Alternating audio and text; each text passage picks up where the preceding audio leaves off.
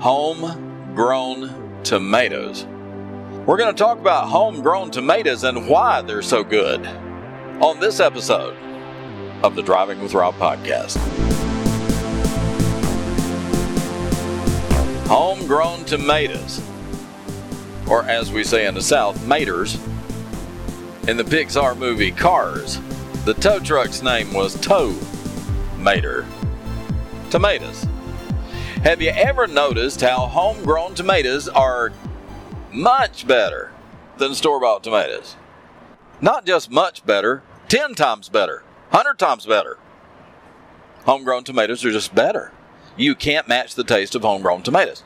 And most people like like myself, you know, some people plant heirloom tomatoes, they plant these uh, I think there's a, a variety called Cherokee or a Cherokee purple, which is kind of a purplish flesh tomato. Uh, what we always planted was Better Boys.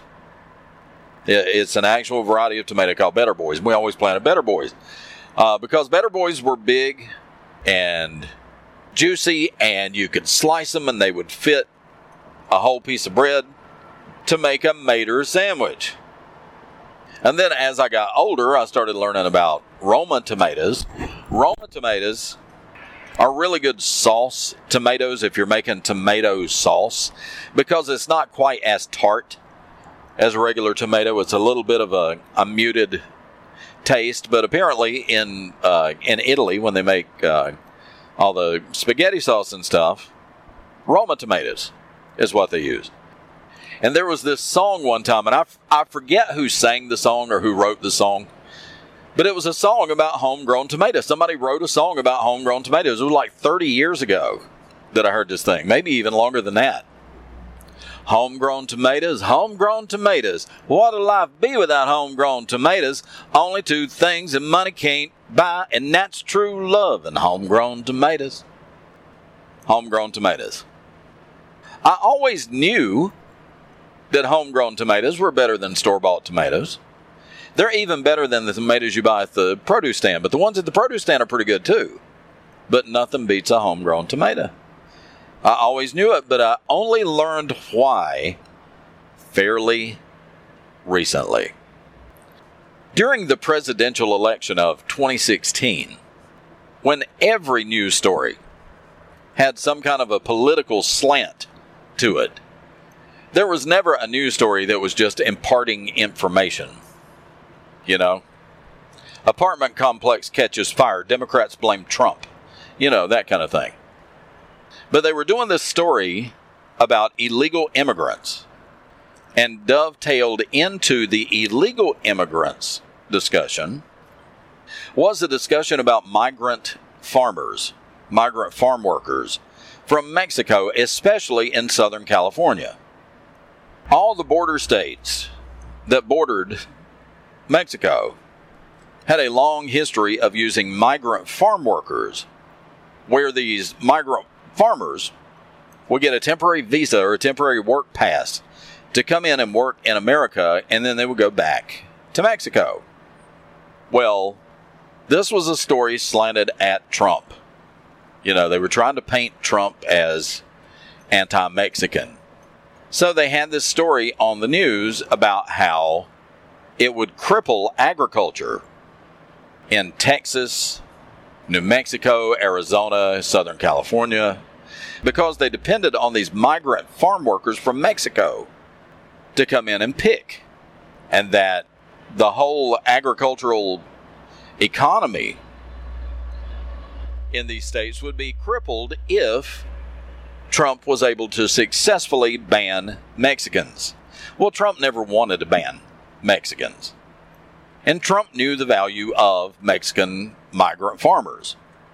See, there are certain crops like wheat and corn and soybeans where you can come through there with a machine and the machine does all the picking, separates the stems and leaves from the actual product and then has a chute on the back, and the tractor is pulling a wagon, and it's shooting the wheat or the corn or whatever you're picking into these big trailers, you know, and then you would just haul this big trailer back. But tomatoes were different.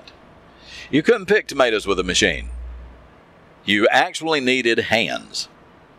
You actually needed human beings to reach in and pick the tomatoes and put them in the containers. It was kind of like peaches. They have very thin, very fragile skins, and you just can't pick them with a machine.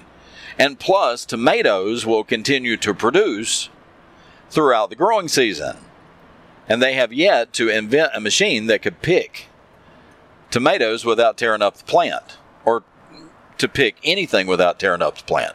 So they had to have these farmers or these migrant farm workers come out and hand pick. Well, they were interviewing this farmer in Southern California had a big tomato field, a big tomato farm. Well, he had, I think, a couple hundred acres of tomatoes.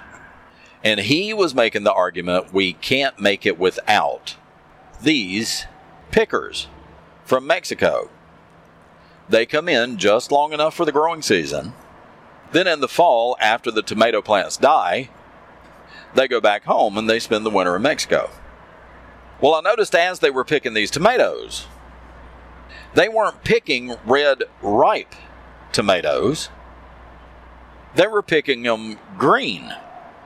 And the story wasn't about the tomatoes, it was about the migrant farm workers. But I noticed that they were picking these tomatoes green. One little question that the guy, uh, the interviewer had, was I noticed that you're picking them green. And he said, Yeah, he said, with a uh, tomato farming operation of this scale, you have to pick them green and let them ripen on the truck. And then I did just a little bit of research and found out that there are other ways to make these tomatoes ripen. You can gas them.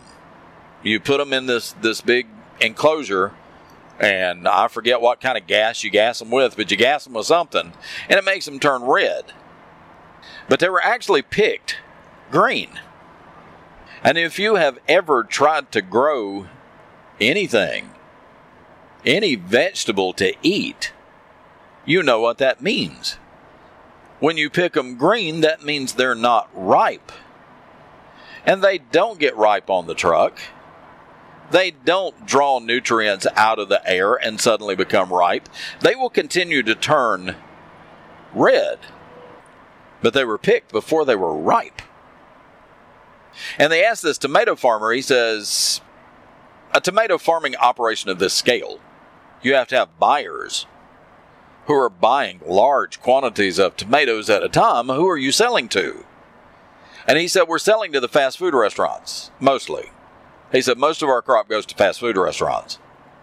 And this particular guy had contracts with Burger King, McDonald's, Wendy's, you know, all the major uh, fast food burger chains. That's who this guy was primarily selling to. He said, We sell some to supermarkets, but the bulk of our crop goes to fast food restaurants. And I thought to myself, that's why the tomatoes on my fast food burger don't taste right. Because they were picked green.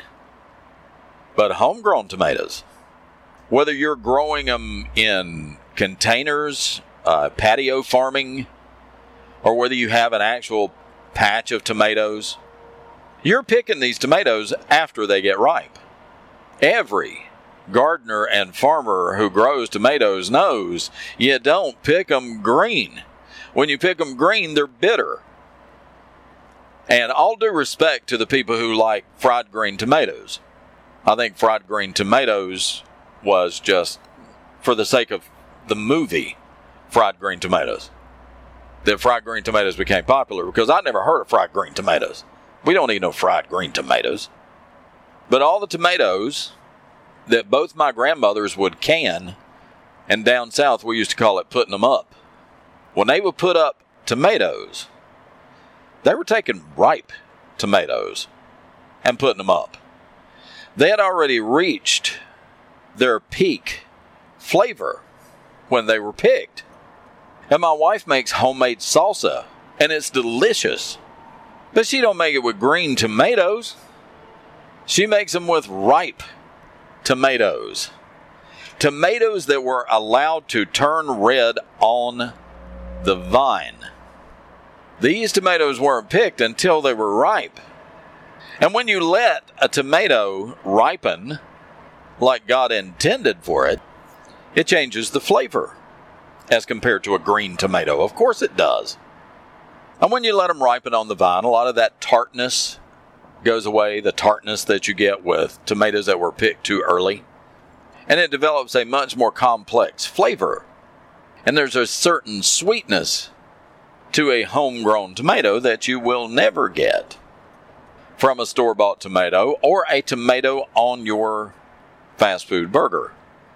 And that's why when you make a Mater sandwich using Better Boy tomatoes that you grew yourself, or you make a BLT with three or four strips of bacon and a big slab of Better Boy tomato, generously slather both pieces of bread with Duke's mayonnaise. And just a side note if you're not using Duke's mayonnaise, you're wrong. I don't want to hear how good Kraft mayonnaise is. I don't want to hear how good Hellmann's is.